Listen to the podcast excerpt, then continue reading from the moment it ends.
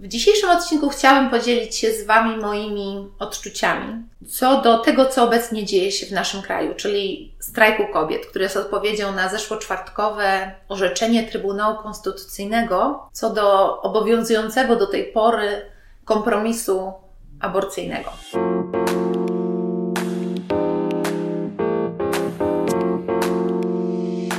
Jak widzicie, dość sporo czasu zajęło mi odpowiedzenie samej sobie, jakie tak naprawdę są moje odczucia w tym temacie, dlatego że minął, minął już tydzień. Do tej pory nigdzie nie wypowiadałam się ani na moim Instagramie, ani na moim Facebooku, y, ani tutaj y, w tym temacie. I myślę, że to dobrze, że pozwoliłam w jakiś sposób właśnie opaść tym emocjom i spojrzeć na to w jakiś sposób, mam nadzieję, oczywiście obiektywnie. Jakbym miała tak ogólnie określić, jakie są moje odczucia w tym temacie, to powiedziałabym, że przede wszystkim jest mi strasznie przykro, jak na to wszystko patrzę. Jest mi strasznie przykro, że to wydarzenie miało miejsce y, w momencie, kiedy w naszym kraju jest epidemia koronawirusa. I jest mi przykro, że jakiekolwiek w ogóle tematy pro-life, czyli w obronie życia, i to, to nie jest żadna dyskusja, tylko to są już finalne decyzje, zostały w ogóle podjęte w momencie, kiedy, no tak, kiedy nasz e, system zdrowia powinien być zajęty przede wszystkim walką o życie, ale w innym jakimś wymiarze. I nasza władza doskonale zdawała sobie przecież sprawę, jak kontrowersyjny jest to temat i jak do tej pory reagowało społeczeństwo, kiedy nawet ta dyskusja w jakiś sposób była poruszana i wiedziano o tym, że były marsze, były protesty. Więc albo władza myślała, że fakt, że tego samego dnia ogłoszono czerwoną strefę, czerwona strefa została ogłoszona w całej Polsce, więc albo zakładali, że to sprawi, że te kobiety e, i ludzie na żadne protesty nie ruszą, albo był świadom tego, że ci ludzie i tak tam pójdą. I to już jest, no już nie wiem, który przypadek jest tak naprawdę gorszy i który jest bardziej cyniczny, bo nie jest możliwym, by to, co się obecnie dzieje na ulicach, nie spowodowało wzrostu zachorowań, bo setki tysięcy ludzi maszerują i są obok siebie. I, y, i na dodatek są na zimnie, więc w jakiś sposób ich odporność też może, może spaść. Więc y, w tym świetle myślę, że taki ruch był mega nieodpowiedzialny. W świetle tego, w świetle tego, że nie było żadnych debat publicznych, konsultacji z kobietami, z kobietami, żadnego dialogu, tylko że tę decyzję po prostu podjęto. I w świetle nie do końca wydolnego państwa, jeżeli chodzi o wsparcie rodzin, którym rodzi się niepełnosprawne dziecko, albo dziecko, które wymaga właśnie opieki paliatywnej, braku wsparcia w ramach służby zdrowia oraz wsparcia finansowego, cała ta sprawa wydaje mi się podobna, no to jest oczywiście spore uproszczenie, ale do sytuacji, jakby był rodzic, który zabrania swojemu dziecku kraść bułki ze sklepu, a jednocześnie temu dziecku nie daje jedzenia. Może jest to pewne uproszczenie, ale jest to dość podobny mechanizm. I jest mi strasznie przykro, gdy patrzę, na kogokolwiek, kto się cieszy z tego, co się dzieje i kto postrzega to jako jakieś takie swoje zwycięstwo. Niezależnie od tego, jakie mamy poglądy w tym temacie.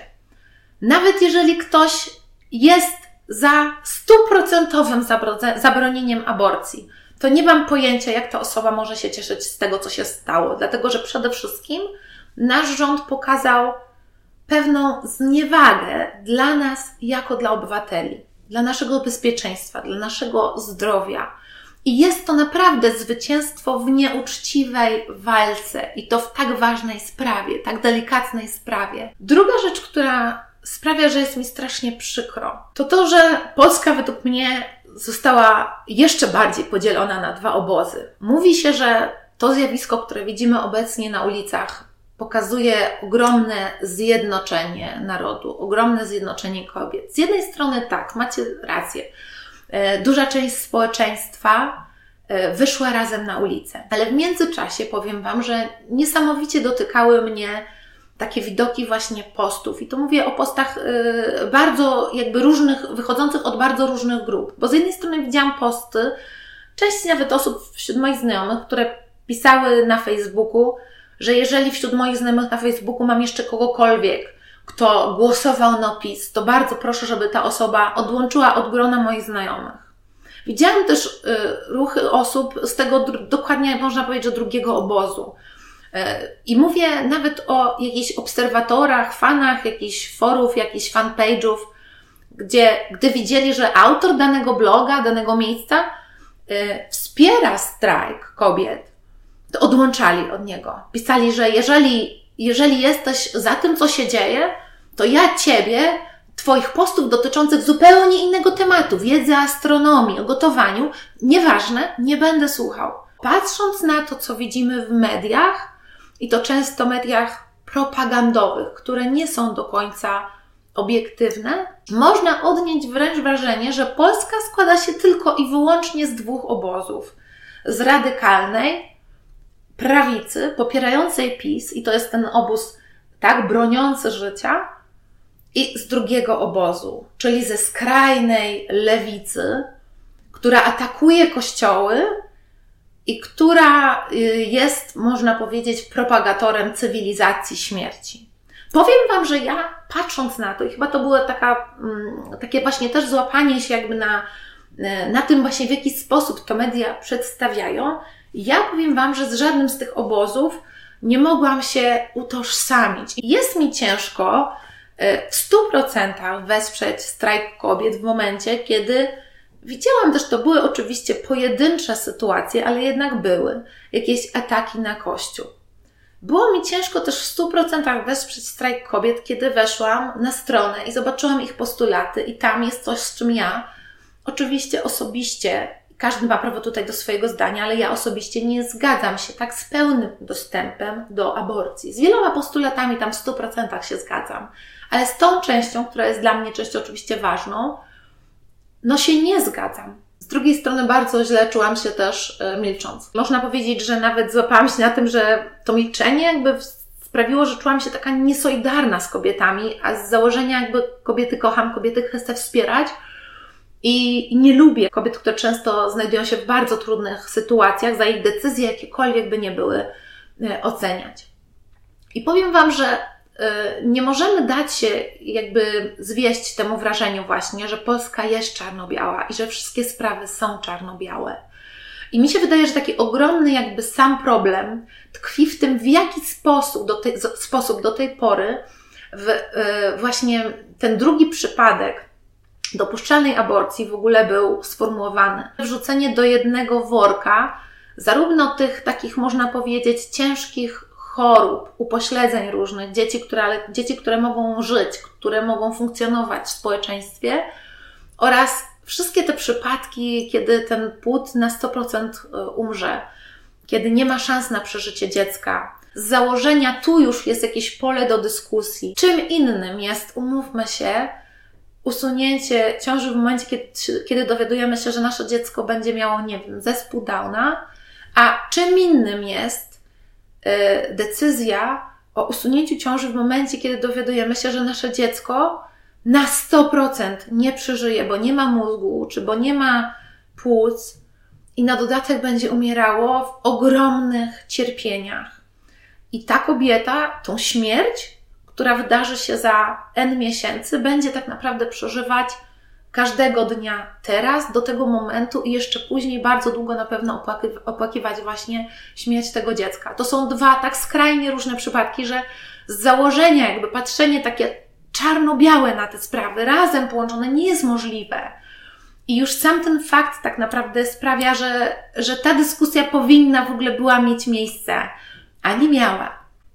I wydaje mi się, że bardzo ważnym jest właśnie dostrzeżenie, że nasze społeczeństwo nie jest takie czarno-białe, jak to czasami można, można odnieść wrażenie. To nie jest tylko i wyłącznie skrajna lewica, która atakuje Kościół, która niszczy jakiś dobytek chrześcijaństwa i tam po prostu robi graffiti na kościołach, wchodzi na mszy i tak dalej. Nie, to były pojedyncze przypadki. I z drugiej strony, ten drugi obóz to nie jest obóz taki skrajnie radykalny. Nawet w ludziach wierzących, myślę, że nieraz budzi się właśnie taka po prostu ludzka strona, ludzka wyrozumiałość dla sytuacji drugiej osoby i dla sytuacji też osoby, która ma prawo mieć zupełnie inne poglądy religijne niż ja. Trzecia sprawa, która dla mnie jest ogromnie przykra, to fakt, że w tym kraju religia i polityka są ze sobą tak ogromnie związane. I mówię to jako osoba wierząca. I to głęboko wierząca i głęboko praktykująca i mająca relację autentyczną z Panem Bogiem i chodząca do kościoła. Mi ta sytuacja się nie podoba. Nie podoba mi się to, że w momencie, kiedy ktoś nie głosuje na PiS, dostaje często komentarz, to jesteś za aborcją, to jesteś przeciwko Kościołowi. Nie podoba mi się też, że kiedy mówię, że jestem osobą bardzo wierzącą, słyszę często, aha, czyli głosujesz na PiS. No, takiego połączenia, niezależnie od tego, na kogo ja głosuję, a na kogo nie, nie powinno być. Ta narracja, którą widzimy w mediach nieraz, którą słyszymy z ust naszych rządzących, że bronimy Kościoła, ta partia broni Kościoła, więc musisz być za nami, bo wtedy będziesz bronił Kościół. To nie jest sprawiedliwe. Nie podoba mi się to, że w jakiś sposób obecnie wizerunek osób wierzących budowany jest przez konkretne ruchy tej partii politycznej, bo uwierzcie mi, że wiele osób bardzo wierzących z tą partią polityczną też się nie utożsamia. Boli mnie właśnie, że taki obecnie może być budowany w oczach szczególnie właśnie młodych ludzi, młodych ludzi, którzy strajkują, obraz polskiego katolicyzmu, chrześcijaństwa, jak wyobrażam sobie, że ci ludzie mogą utożsamiać moją wiarę ze Strażą Narodową, która stoi murem, broni Kościoła, i gdy patrzy się na fanpage ich, to widzi się taki język nienawiści. Czytając to ma się wrażenie, że jest jakaś paranoja zupełna. Język, który tam panuje, jest jakiś taki w ogóle wojenny, można powiedzieć. Potrzebne posiłki tu i tam. Ja tak, chcę żyć w kraju, w którym obok mnie są osoby niewierzące. Chcę żyć w kraju, w którym obok mnie, ja to rozumiem, są osoby wierzące, ale które nie utożsamiają się z instytucją kościoła. Wierzcie mi, sama przez 7 lat byłam w tym miejscu. Nie potrafiłam do kościoła kiedyś przez, przez dobrych 7 lat chodzić. W jakiś sposób miałam też z tym problem jako młoda dziewczyna. Musiałam sobie to wszystko po swojemu poukładać w mojej głowie. I tak, chcę, żeby w tym kraju było miejsce dla wszystkich. I uważam, jako osoba wierząca, że rządząca partia polityczna nie powinna reprezentować tylko i wyłącznie poglądów e, chrześcijańskich. Nie, powinna być reprezentantem każdej ze stron i szukać jakiegoś kompromisu. I przede wszystkim okazywać ogromny szacunek dla każdego obywatela, również tego, którym obecnie ta partia rządzi teoretycznie, a który na niego nie głosował. Czwarta rzecz, dlaczego jest mi ogromnie przykro, to w ogóle fakt, że według mnie taka obrona życia wcale nie sprawi, że ta obrona życia będzie większa. To nie jest tak, że zakaz aborcji sprawi, że będzie mniej aborcji. Nie. To przeniesie aborcję do podziemia. Te aborcje będą odbywać się za granicą. I myślę, że jest jeszcze drugie zjawisko, też bardzo negatywne. Takie, że w momencie, kiedy kobiety obecnie tak poczuły się mm, traktowane jako jakieś takie narzędzie, jakoś, jakoś, jakiś taki mm, inkubator. Na pewno poczuły się bardzo potraktowane przedmiotowo. Nie wyobrażam sobie, że one obecnie będą takie w ogóle chętne co do tego, żeby zachodzić w ciążę. Mi się wydaje, że przyszły rok może być jakimś rekordowym, jeżeli chodzi o, właśnie niski przyrost naturalny w, w naszym kraju. Nie wyobrażam sobie, żeby kobiety teraz masowo chciały rodzić dzieci. Mogą się bać. Albo może mieć to formę takiego podświadomego, wewnętrznego buntu co do ogólnie idei zachodzenia w ciąży w tym kraju. Efekt tej takiej radykalnej polityki pro-life, wdrożonej w tym momencie w taki sposób, może dać efekt tego, że będzie ogólnie zdrowych dzieci rodziło się obecnie również mniej. Mam nadzieję, że ten odcinek przede wszystkim rzuci trochę takie inne światło, nieco może inne spojrzenie niż te takie dwa radykalne spojrzenia. Polska nie jest czarno-biała. Wszyscy jesteśmy różni i wszyscy mamy i mamy do tego prawo różne poglądy. I myślę, że chodzi o to, żeby fakt, że mamy różne poglądy, nie sprawiał, że nie umiemy ze sobą rozmawiać i że traktujemy kogokolwiek innego, kto ma inne poglądy niż ja, jako wroga. Jest taka część, i to jest część taka po prostu ludzka, człowieczeństwo, która nas wszystkich przecież łączy.